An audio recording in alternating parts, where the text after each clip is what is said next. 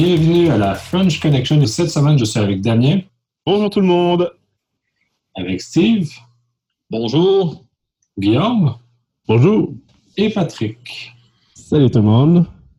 Donc, cette semaine, on va parler essentiellement du concours de social engineering qu'il y a eu à CRES et plein de nouvelles qui euh, connectent à ça. Et euh, avant d'entrer dans le vif du sujet, on va faire les chemises plug. 22 novembre, Québec Sec, euh, aller prendre une bière en groupe post-ACFES, puisqu'il y a plein de belles nouvelles à se discuter et d'expériences à, mhm. partager. Le 5, 5 décembre, ISACA présente la sécurité des systèmes d'information de leur conception. Le 22 et 23 janvier, je serai à Lille avec Damien au FIC. Et nous allons tester un restaurant de poutine. Oui, monsieur. Oh oui. C'est une surprise, Damien. c'est du, du, sérieux et on nous fera un podcast croisé avec euh, nos limites sécu. euh, ça va être très intéressant. Et finalement, le 8 avril, le Sécure organisé par Québec Numérique pour fédérer tous ces efforts de sécurité dans un seul et même événement. Donc, euh, commençons par, on va parler du financement de la sécurité ou peut-être l'absence de financement. Oui, c'est quand même intéressant parce que de plus en plus, euh, les, écoles veulent s'orienter vers l'utilisation du e-sport pour, je dirais que peut-être même motiver les élèves à, travailler parce qu'il y a quelques années, c'était le sport et il y avait des programmes de sport-études qui donc entraient dans les écoles. Les écoles s'associaient avec des, facilitations sportives et donc il y avait émergence des talents sportifs. Maintenant, ça se voudrait d'être le talent électronique, donc de jeu en ligne, parce que ça devient une discipline, ne veut, veut pas. la, mouvance populaire l'a amené ainsi. Euh, ce qui m'amène la réflexion, ou ce qu'ils ont annoncé cette semaine au gouvernement du Québec, euh, euh, certaines coupures potentielles dans les commissions scolaires, alors qu'ils voudraient peut-être intégrer davantage le e-sport. Mais si on s'adonne à faire du e-sport, présentement, ça se fait en, de moyens parascolaires et non pas dans l'institution euh, scolaire, mais j'anticipe assez vite que ça va rentrer dans les écoles. Et si c'est le cas, mais les écoles actuelles, euh, ils font vraiment pitié euh, en termes de, ressources informatiques. Et on voudrait peut-être imposer ça sur les écoles. Ma question vraiment qui était lancée euh, aux 80, c'est ça veut-tu dire qu'il va falloir qu'ils refassent, refondent un peu le fondement du financement scolaire, ça va, ça va être traduit dans une augmentation des taxes scolaires pour refaire les réseaux informatiques? Le backbone, il faut, faut s'entendre, il est déjà très bien structuré. Les fibres optiques sont partout dans les écoles au Québec. Mais par contre, la gestion à l'intérieur des commissions scolaires, elle est vraiment dramatique. Et c'est là que ça dire, euh, bonjour à mon... va donner euh, ce résultat-là d'amener le e-sport dans l'organisation. J'aimerais dire bonjour à mon euh, responsable de l'informatique à mon école secondaire. C'était une personne qui avait étudié en art. Ben, les diagrammes ont été beaux. Ben, je pense que oui. C'était magique. Il de la couleur. L'imprimante 3D. Mais c'est un méga problème. Imagine si, si, ça devient vraiment populaire et ils veulent mettre ça en place. Là, les frais reliés à ça vont être euh, ridicules. Et dans tous les cas, l'e-sport va clairement être euh, une section aujourd'hui des études. Hein. Moi, je le vois ici en France et en Europe. On On peut plus faire sans l'e-sport. Quand tu regardes déjà que le football américain ou le baseball ou le hockey, les mecs sont remplis de capteurs pour des statistiques. Donc, c'est de l'argent. Le jeu vidéo rentre aussi dans le sport maintenant parce que c'est de l'argent, des passionnés, des sponsors.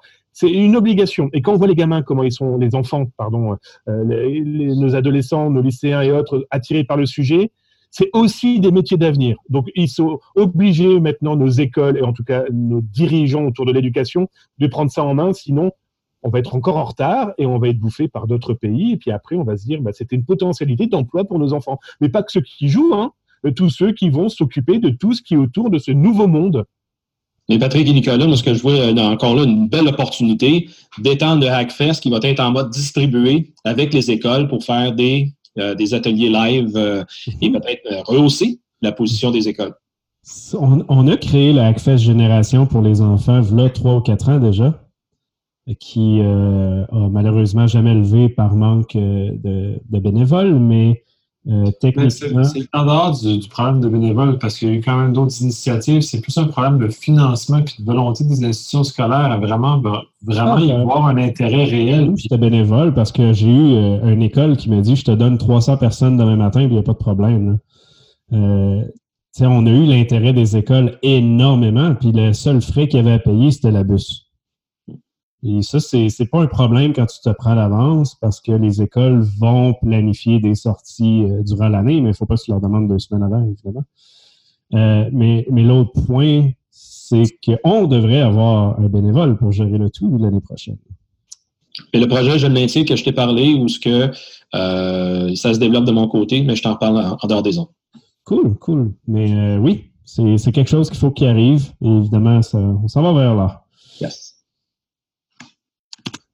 Tout à fait. Puis en, parlant de, financement, euh, mm-hmm. il y a certains problèmes avec ça.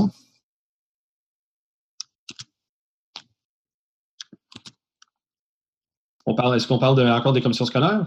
Entre autres, oui.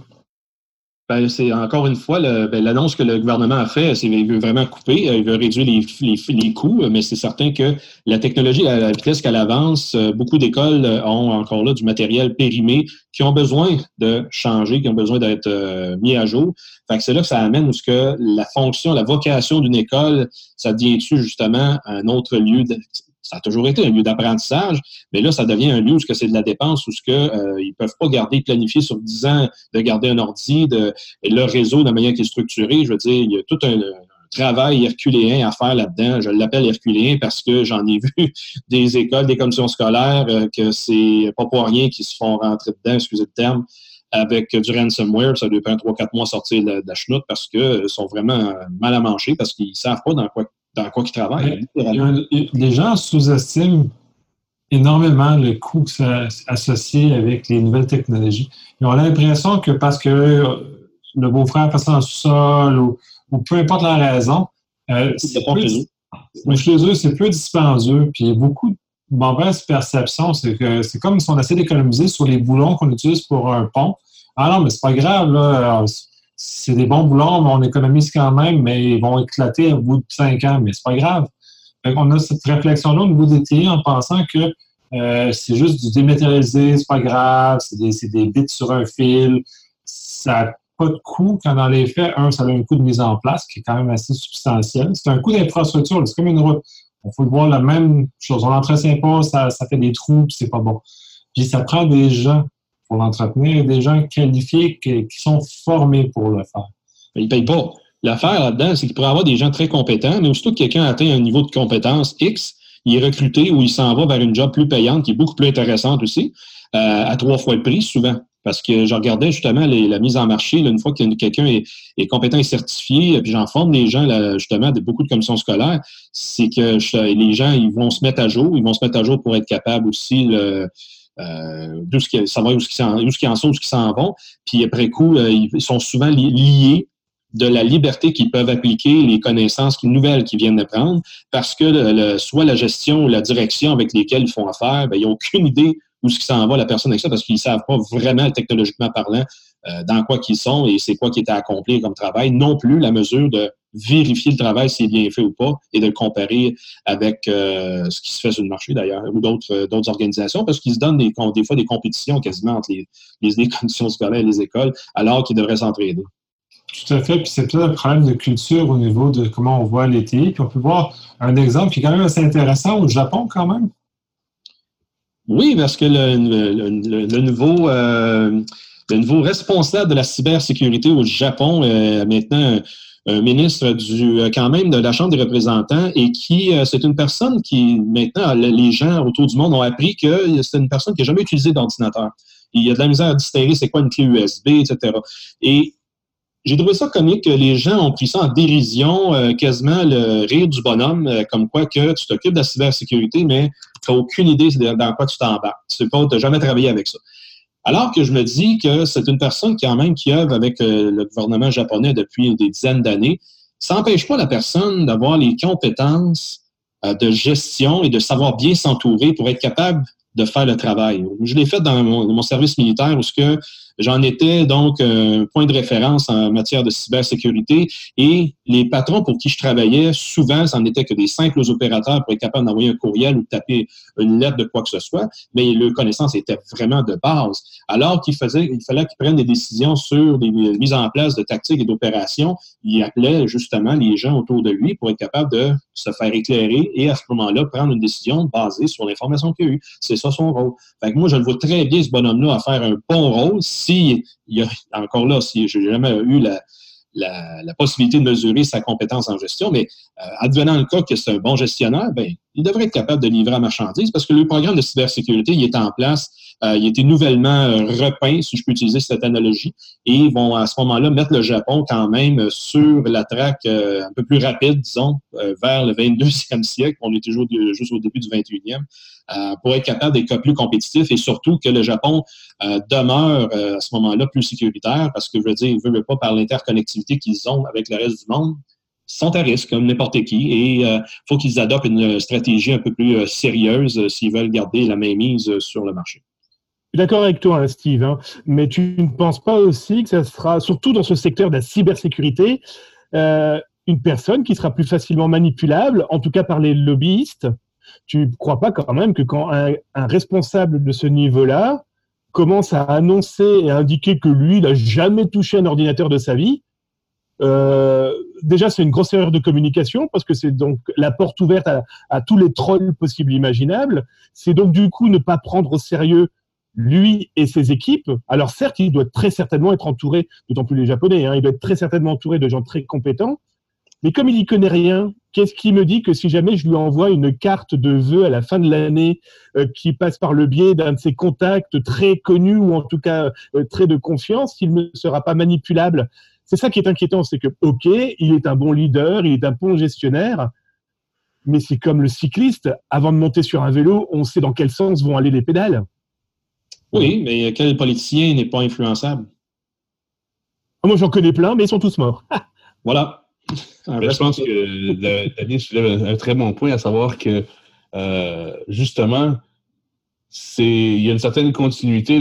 moi, ce qui m'a frappé le plus quand j'ai entendu cette, nomination-là, c'est euh, Donald Trump et son conseiller en cybersécurité, qui était l'ex-maire de New York, Rudy Giuliani, à savoir que Bon, euh, ce n'est pas un informaticien, c'est un, c'est un policier de la vieille, euh, la vieille école, si je ne me trompe pas.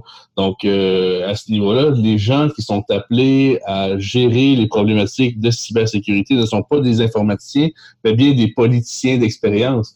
Donc, je pense que ça, c'est symptomatique un petit peu du degré de, de bullshit qui opère dans le milieu, à savoir que euh, on a besoin de policiers et non pas d'informaticiens pour gérer l'informatique. Donc, euh, c'est un peu, euh, je pense, dans la continuité des choses que ce ne soit pas justement un politicien, un, informaticien qui soit là-bas au, Japon.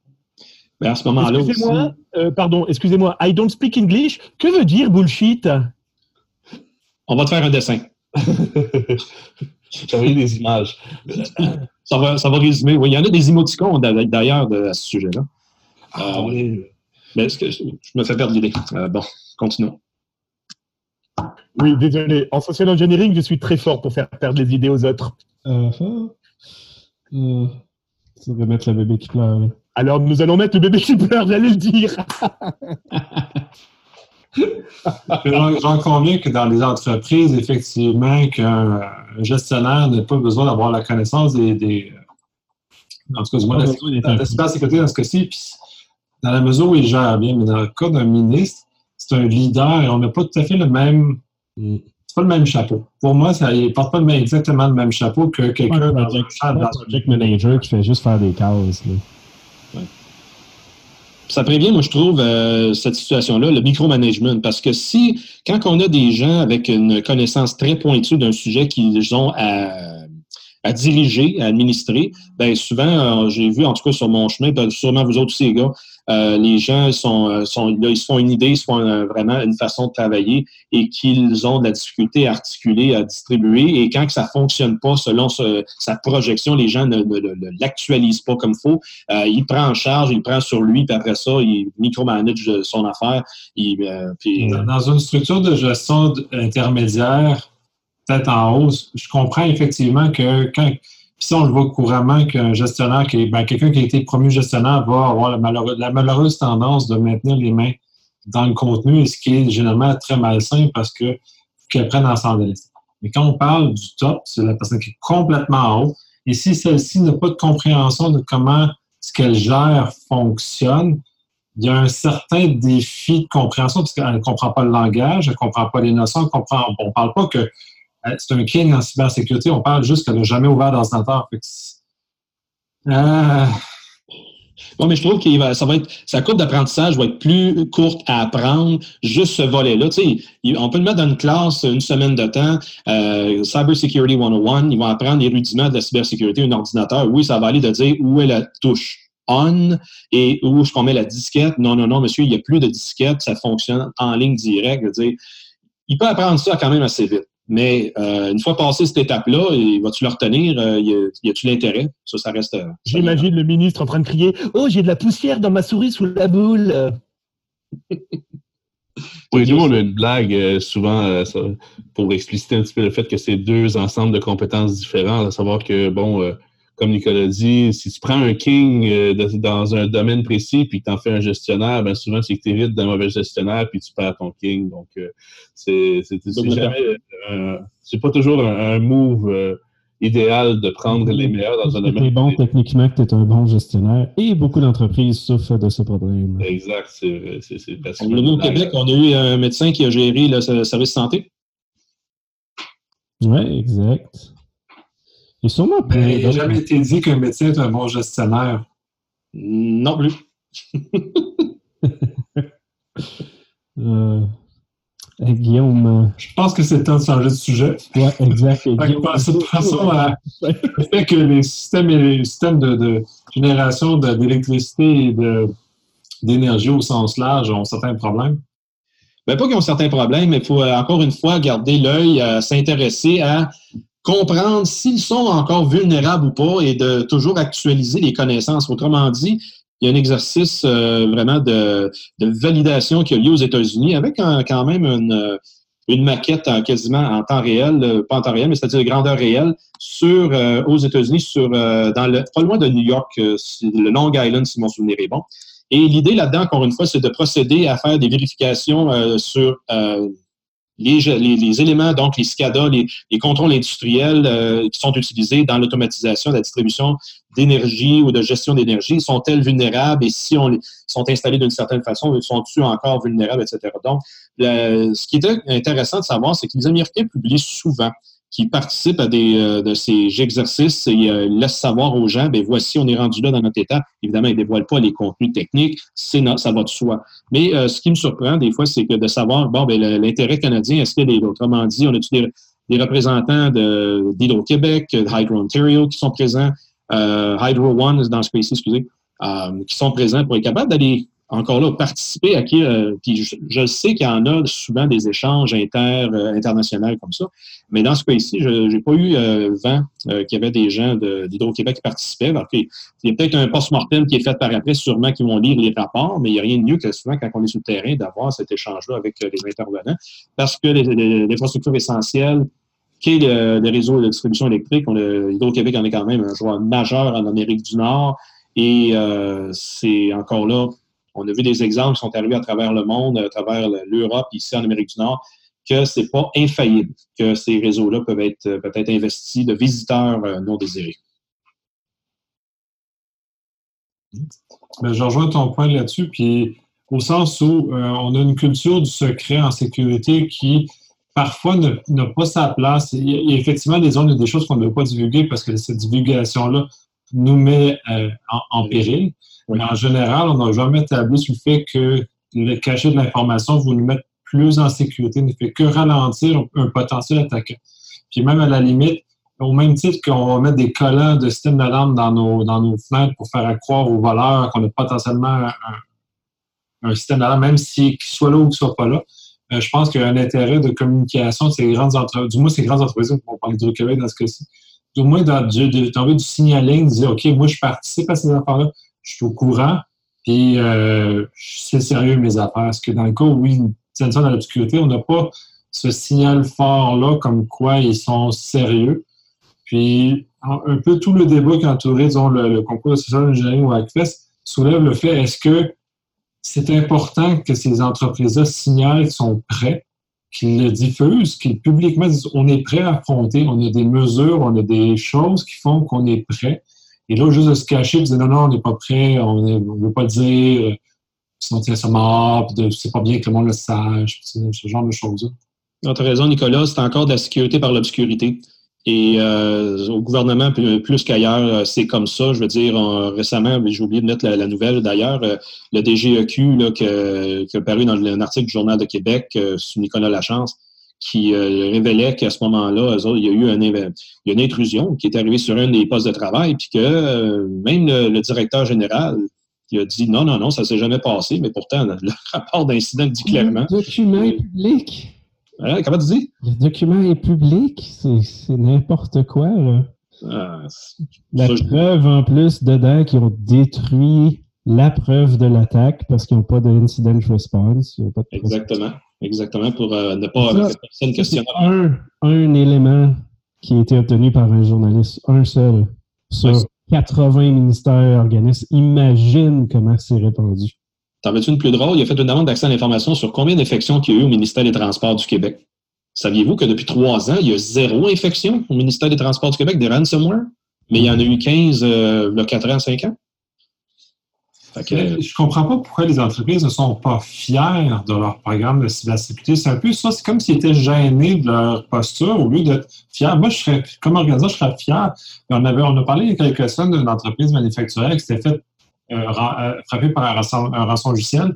Et il est allé sur l'espace public et on avait un plan, on a limité les dommages, ça nous a touché quand même, on a un post-mortem à faire, mais notre plan nous a permis de nous relever dans un temps qui était acceptable pour nos choses. Puis c'est la fierté de l'organisation ce genre de choses-là. Puis c'est comme si on était gêné. C'est pour ça que tout à l'heure, je vous parlais de marketing. On a aussi cet énorme problème, c'est que, vous savez, c'est les trois petits singes. Je ne vois rien, je ne dis rien, je n'entends rien. Et les entreprises aujourd'hui, tant qu'elles n'ont pas compris que il faut rassurer le client, mais avant toute potentialité d'attaque, donc ça veut dire qu'ils mettent des structures des hommes et d'intellectuels de l'intelligence. Pendant, il faut arrêter de faire croire que ça n'arrive qu'aux autres. Ces, entreprises et ces dirigeants doivent aussi admettre que ça peut leur arriver. Et après, faire une communication de crise honnête. Et s'ils ne prennent pas ce triptyque-là en main et qu'ils continuent à se dire ah, nous, on est intouchable, on est propre, viens chez moi, client, tu ne risques rien, tant qu'ils n'ont pas cette euh, structure intellectuelle de se dire qu'ils peuvent tomber dans le piège et qu'ils voilà, ils sont dans cet état d'esprit-là. Ils sont, euh, on, préfère mentir et, écraser, euh, tenter d'écraser la main qui a été prise dans le pot de miel que de dire la vérité en disant ça arrive à tout le monde. Voilà ce qu'on a fait. Voilà ce qu'on continuera à faire et travaillons ensemble. C'est ce que fait l'Europe et la France, par exemple, avec le RGPD. Hein. Aujourd'hui, vous êtes obligé de répondre dans les 72 heures. Voilà ce qu'on a fait avant. On a eu un problème, un problème idiot. Je vais juste vous en donner un que j'ai eu cet après-midi. Une grosse société qui vend des vêtements. Un bug dans le système qui fait que quand je choisissais un pantalon noir de taille 46, apparaissaient les mails de toutes les personnes qui souhaitaient recevoir un courriel pour leur dire que le produit était arrivé en stock. C'est un bug. Il y a eu quelque chose, il y a eu un, un, schlimli, comme on dit, qui a fait cette perturbation. Eh bien, ça peut arriver. Mais soyez honnêtes, voilà, c'est arrivé, on fera tout pour que ça n'arrivera plus. Continuons à avoir confiance en nous, en vous, mais travaillons ensemble. L'exemple que j'aime énormément de celle-là, je pense, c'est GitHub ou GitLab, un des deux qu'un employé par erreur a supprimé toutes les bases de données de production. Ça arrive. Ils ont fait un post-mortem, ça a été terrible. L'employé n'a pas perdu sa job, je veux dire, il aurait pu dans beaucoup d'entreprises. Euh, mais non, l'employé a rédigé une partie du rapport public et il a expliqué son erreur. Et l'entreprise a dit, ben maintenant, cette erreur-là n'arrivera plus parce que, évidemment, les contrôles en place n'étaient pas là parce qu'il n'était pas, cet employé-là avait pas d'affaire à déliter rien. Euh, erreur ou non, ils n'étaient pas supposés avoir les droits d'accès pour faire ça. ils ont corrigé publiquement le tout, etc. Ils ont eu un downtime et des pertes incroyables. Euh, beaucoup d'entreprises qu'on connaît auraient mis dehors, sûrement lui et son équipe. on revient sur le, fait que faut être fier comme organisation de nos processus de gestion des incidents, de relève, de ces choses. Il faut avoir la fierté. C'est comme si on était gêné des avoirs. Et moi, à la limite, on devrait même avoir une compétition, une saine compétition avec les entreprises. Mon, mon gestion des incidents est meilleure que le tien. Puis moi, je réagis plus vite, puis ça va mieux dans mon entreprise ou dans mon organisation que chez nous. Au lieu de Oh non, mais je me cache, puis j'ai peur. Puis ça revient à ce qu'on parlait au début du social engineering. C'est tellement bon moment de toutes ces entreprises-là de dire Hey, on en a un processus, on va l'améliorer ou il a fonctionné et on a fait telle, telle chose en arrière. Soit parce que tu as un appel social ou que tu as une attaque qui nécessairement fonctionne. Tu peux la bloquer. Et ça revient à tout ce que Nick vient de dire. Ah. On va finir par s'en sortir. On a beaucoup d'éducation à faire, mais on, va finir par y arriver. Il faut, hein? Il faut. J'ai un exemple que j'ai diffusé là dernièrement. J'ai des entreprises qui m'ont contacté. Elles ont été piégées par un ransomware. La question qui a été primordiale pour les entreprises n'est pas de comment je récupère mes données, euh, comment ça a pu arriver, c'est comment on utilise le Bitcoin pour pouvoir payer. On est dans un drôle d'univers. Puis c'est ça, c'est financer le crime organisé. Ça, je trouve ça un peu, un peu malheureux parce que tant, qu'on va les payer. Ils n'ont même pas écouté les films, là. Dans les films, ils disent on ne fait pas affaire avec les terroristes. ça, ça, revient un peu, ça, ça revient à ça. Changeons de sujet. Euh, on va aborder le volet de plus vie privée, puis on va commencer par le pacte. Oui, je pense qu'on a pas mal tout vu passer cette magnifique initiative euh, par tous les dieux de la télé, à savoir qu'on pouvait, se maintenir, pouvait maintenant, moyennant une signature euh, sur un formulaire en ligne, vous déculpabiliser de toute votre empreinte euh, environnementale et joindre un mouvement massif à l'échelle du Québec qui vous permet là, de euh, peut-être faire partie de la solution. Euh, mis à part toutes les belles ambitions nobles que ce mouvement-là et tout l'aspect politique, oui, il y a un aspect qui m'a vraiment sauté et, bon, bien sûr, en tant que technophile, ça a été directement où vont les données de ce formulaire? Donc, en cherchant, on se rend compte qu'il n'y a absolument, absolument aucune politique de confidentialité sur le site, à savoir comment nos données vont être utilisées. Euh, il n'y a absolument aucun contact au niveau de l'enregistrement SSL. C'est fait avec du Let's Encrypt, donc c'est absolument anonyme. Euh, il n'y a absolument aucun contact dans le OS du domaine, à savoir c'est un domaine anonymisé par GoDaddy. Donc, dans le fond, la grosse question, c'est où vont ces données-là? Et il n'y a absolument personne qui le sait. Euh, donc, euh, il y a des centaines de milliers de Québécois qui se trouvent à signer un formulaire pour se déculpabiliser. Puis, il n'y a absolument personne qui peut répondre à où sont ces données. Euh, il existe une firme de communication en lien sur le site. C'est le seul contact qu'on peut avoir. C'est une firme de com qui ne répond absolument aucune question. parce que quand vous êtes pas un politicien, parce que dans le fond, l'objectif de ce site-là est vraiment politique. Donc, ça laisse vraiment, ça soulève la question à savoir qui est en arrière de ça. Et je vous dirais que plus on creuse, plus c'est flou. Euh, ça rappelle un petit peu ces collectes de courriels qui étaient, qui étaient faites, par exemple, par des partis politiques comme Québec solidaire. Euh, êtes-vous contre le système de santé? Donnez-nous votre courriel, votre nom. Ah oui, c'est aussi. Hein. Tu, reçois les, tu reçois après ça des pubs du parti. Donc, euh, c'est ça. Je, voulais peut-être... Il ne faut pas oublier que dans un an, vous avez vos élections, vous, hein? Absolument, exactement. Donc, est-ce que c'est ça? Est-ce que c'est une collecte de données euh, avec un objectif euh, politique? Est-ce que c'est vraiment juste de la grossière négligence de la part de tout le milieu artistique, technologique, politique et compagnie?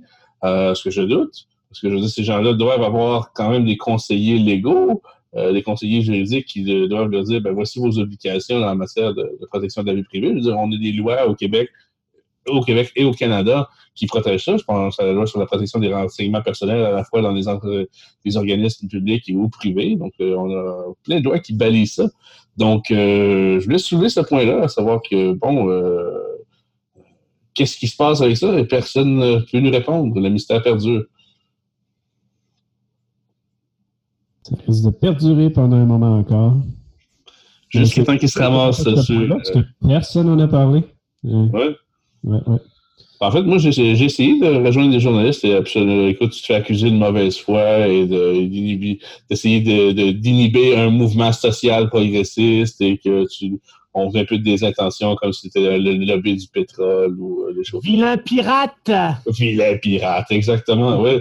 et je pense, comme Mathieu dit, c'est ça ne fera pas parler jusqu'à temps que cette liste-là se ramasse euh, dans, le gros, dans le grand public. Deux mois avant une élection. Hey, vous avez supporté d'être vert, maintenant votez pour X.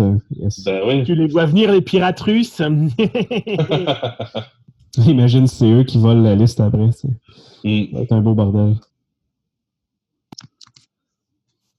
Ah là là. Euh, on a d'autres nouvelles aussi en vie privée, euh, Steve? Oui, ça. Oups, microphone. Oui, il est là, parfait. Donc, oui, euh, dans la vie privée, je veux dire, il y en a qui vont se prémunir, puis on a pu insérer cette section-là aussi avec les cadeaux de Noël à ne pas recommander. les bornes Alexa, Google Home, les Siri de ce monde, de plus en plus, on entend des cas qui arrivent des États-Unis qui sont à ce moment-là utilisés par les, dans la communauté euh, judiciaire, euh, des, à ce moment-là, euh, il y a des demandes d'accès à l'information auprès de Google, auprès d'Amazon, et que ces bornes-là sont maintenant utilisées dans des contextes judiciaires et même appelées quasiment à témoigner en termes d'entité indépendante parce que les, bornes de plus en plus enregistrent évidemment ce qui se passe dans l'environnement courant et les gens ne s'en soucient pas. Et souvent, qu'est-ce qui arrive? Il y a des crimes, et après coup, euh, le subpénat demande d'avoir accès à tous ces enregistrements-là. Regardons ça, c'est supposé être juste sous le, fait que la, borne reconnaît le mot-clé, mais la, borne, pour qu'elle reconnaisse le mot-clé, ça, écoute, euh, écoute constamment. Donc, il y, a, des situations où ça a été amené, où que, euh, la justice américaine a eu accès à tous les enregistrements et fait en sorte que ça a soit aidé la personne à se faire libérer pour prouver que c'est pas elle qui a fait le crime, ou dans d'autres cas, ça allait appuyer plutôt l'accusation mais ça va en fait où ce que les gens, jusqu'à où ils sont prêts à aller euh, encore là, euh, éroder leur vie privée au détriment d'avoir cette fonctionnalité-là pour leur dire quelle température il fait dehors alors qu'ils peuvent s'étirer et regarder par la fenêtre. C'est quand même fabuleux qu'on soit rendu là, à savoir que, bon, on a toutes sortes d'appareils qui, enregistrent nos faits et gestes. Euh, bon, je pense par exemple à l'exemple, Alexa, Alexa, Google et compagnie est un bon exemple. je pense par exemple aussi à euh, toutes les, euh, les Roomba, par exemple, je ne sais pas si vous, êtes, euh, vous vous souvenez, ça fait pas longtemps que iRobot ont, dû admettre que les Roomba uploadent le design de votre maison dans leur base, les bases de données. J'avais vu ça, c'est vraiment cool. vraiment cool. Le concept du Roomba qui fait le mapping de la maison technologiquement parlant, c'est cool, mais qu'il l'upload, ça, c'est un peu chiant. Dans le même sens où le HomePod d'Apple il va envoyer des infrasons pour euh, de repérer tout l'environnement spatial autour. Fait que c'est un mapping d'égale qualité, mais peut-être même supérieur parce qu'il voit en 3D le, HomePod, contrairement au HomePod qui est en 2D. Donc, euh, Oui, donc, donc ça, ça laisse. Euh, c'est une époque fabuleuse où nos données servent à toutes, toutes sortes de, de, de conneries. Donc, euh, oui, je laisse enchaîner, Nicolas. Et il y a un Roomba qui vole, ça mérite presque un screenshot, ça. Damien avait dit depuis que caché son Roomba. non, c'est complètement fou. Dans un univers où on envoie dans le nuage un paquet d'informations qui n'ont aucun sens, qu'on ne devrait pas d'ailleurs envoyer. Puis je comprends pas pourquoi les, gens ou les entreprises insistent tant que ça. Mais de toute façon, ça, c'est un mime qui, qui circule. C'est les années 60, les gens avaient peur que la télévision les écoute ou les regarde. Puis, puis c'était sérieux. Puis maintenant, on est dans un univers où on demande à le fait que quelqu'un qui nous écoute constamment réponde à nos préoccupations les plus banales, puis souvent les plus mondaines. Oui, le téléphone aussi, Facebook aussi, euh, la plupart des applications écoutent. Euh, Vincent du Hackfest, je me souviens plus, je pense qu'il parlait d'acheter un certain objet il était sur sa liste euh, qu'il voulait avoir via Amazon. Et le, deux, trois jours après, toutes, toutes les pubs ont été de l'objet qui parlait, évidemment. Ouais, ça, fait de recherche texte sur cet objet-là. Ça, c'est un drôle de phénomène. Euh, il y a des contre-démonstrations de ouais. qui entendent, mais ça, c'est encore incertain. Mais cela étant dit, moi, je parle de mon expérience. moi, je dois fucker les engins parce que, ou je dois dire des affaires qui mélangent les moteurs parce qu'ils soit ils me disent tout ce que j'ai déjà, ou ils me disent des choses qui ne m'intéressent pas du tout. Fait que je ne sais pas ce que je fais, je ne sais pas ce que je dis pour mélanger les AI de ces engins-là, mais tu vas la formule secrète. Tu fais beaucoup trop de recherches. Je vais breveter mon, mon, mon, mon, langage non, non français, puis mélanger tout ça. Tant que tu dis drama cette fois, tu vas correct. Damien a dit drama plusieurs fois. Ah oui, c'est ça. Un, Français a dit drama. Là, c'est le, le comble. Oui, parce que vous en avez tellement parlé du drama et en fait, je m'en étais jamais intéressé.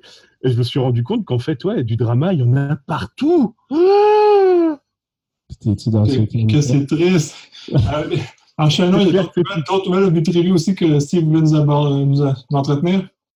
Oui, on, connaît tous ce, Big Brother euh, mythique euh, qui se veut d'être vraiment la, la, la, machine de d'écoute électronique, maintenant on peut la qualifier mondiale, et que là, de plus en plus, dans tous les aéroports aux États-Unis, les gros aéroports, ils vont être munis de reconnaissance faciale pour être capable à ce moment-là d'amener une accélération du traitement du passager pour avoir une meilleure expérience voyage.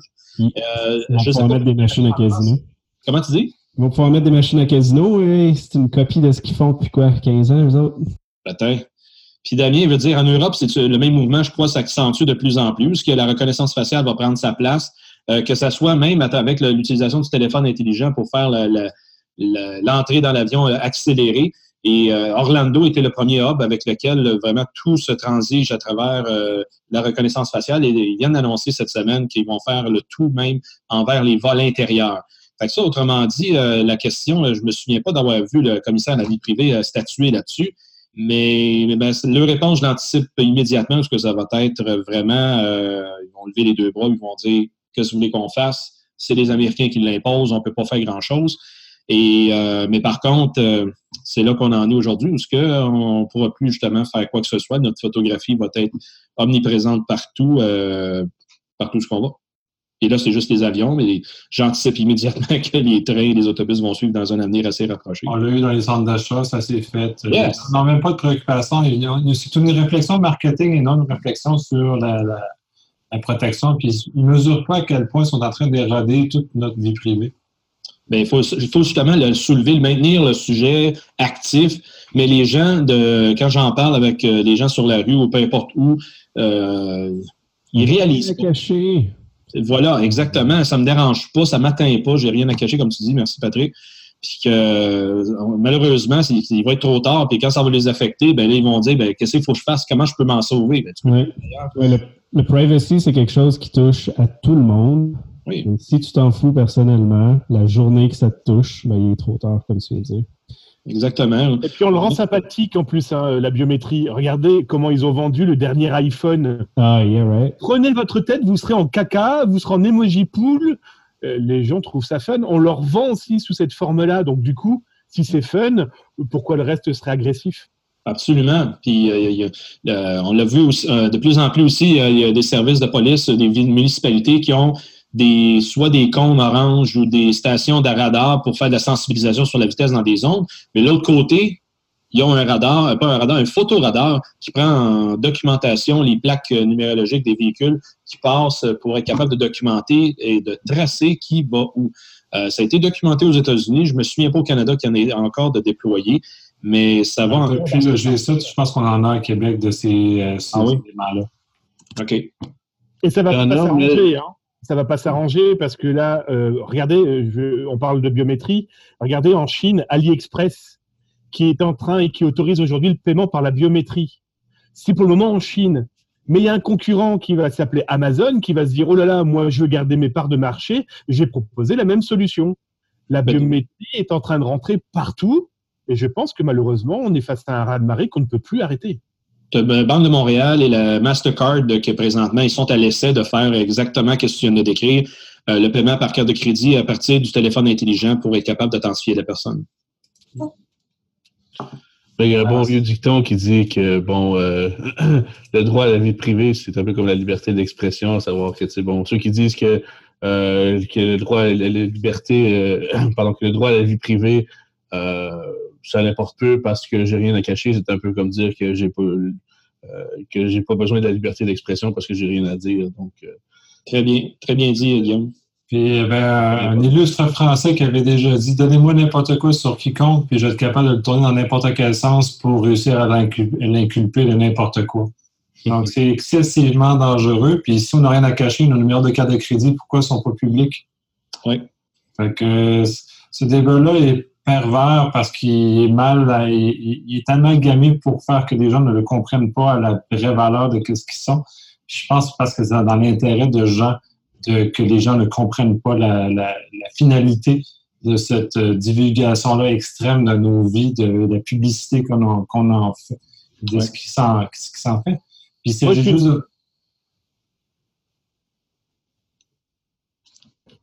Non, je voulais dire, moi je suis étonné, c'est que les gens ne sont pas au courant, mais que la biométrie est dans leur vie, rien que déjà quand ils sont sur Facebook. Lisez la fake, la foire aux questions. Quand euh, Facebook vous dit, quand vous téléchargez l'intégralité de votre vie Facebook, il y a euh, vos messages, vos mails, mais il y a un petit encadré qui vous dit qu'il garde aussi des points de votre visage pour que vos amis vous reconnaissent. Déjà, la biométrie, elle est là sans même que les gens sont au courant. Ah, c'est bien beau. Nous, en Europe et en France, on a eu des petites fenêtres depuis le RGPD qui nous disaient souhaitez-vous réactiver ce qui était interdit chez vous, la biométrie? Sauf que avant tout ça, dans la FEC de, Facebook, il y avait déjà une information qui disait ah, on a votre visage. Alors c'est pas vous, vous êtes un, numéro, mais ce numéro permet à vos amis qui diffusent vos photos de vous reconnaître. Les gens sont même pas au courant de ça. encore pire, euh, pour avoir développé plusieurs applications Facebook via l'API Facebook, quand que tu vas chercher des objets de type photo, tu as euh, accès à des rectangles sur cette photo-là, les coordonnées des 4 pixels de coin qui correspondent au visage et des fois qui peuvent être linkés à d'autres si tu peux avoir être tagué. Euh, ça a d'ailleurs été démontré que tu peux te servir de cette capacité de Facebook-là euh, pour bâtir des bases de données de visage qui peuvent servir à de la reconnaissance faciale.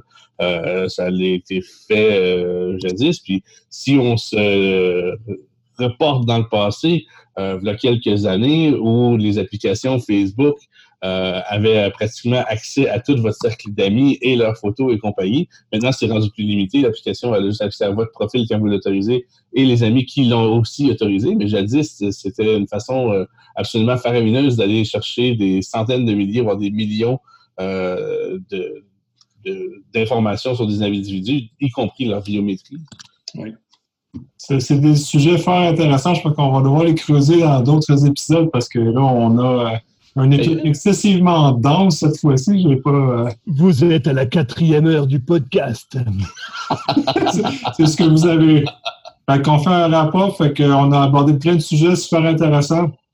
on vous donne euh, rendez-vous. Euh, il va y avoir une panoplie de, podcasts qui vont sortir dans les prochains jours, prochaines semaines, parce qu'on a beaucoup de backlog qui a été pris, puisque l'access a gommé beaucoup de temps pour euh, diverger du temps de, podcasts vers d'autres. Ça doit être à peu près quoi, là? 3 heures du matin, Damien? Euh, ben là, c'est simple, hein. le jour se lève. à ce point-là, fait que euh, je vous souhaite une bonne semaine, puis on se revoit euh, prochainement. Ciao, ciao! Salut! Wow.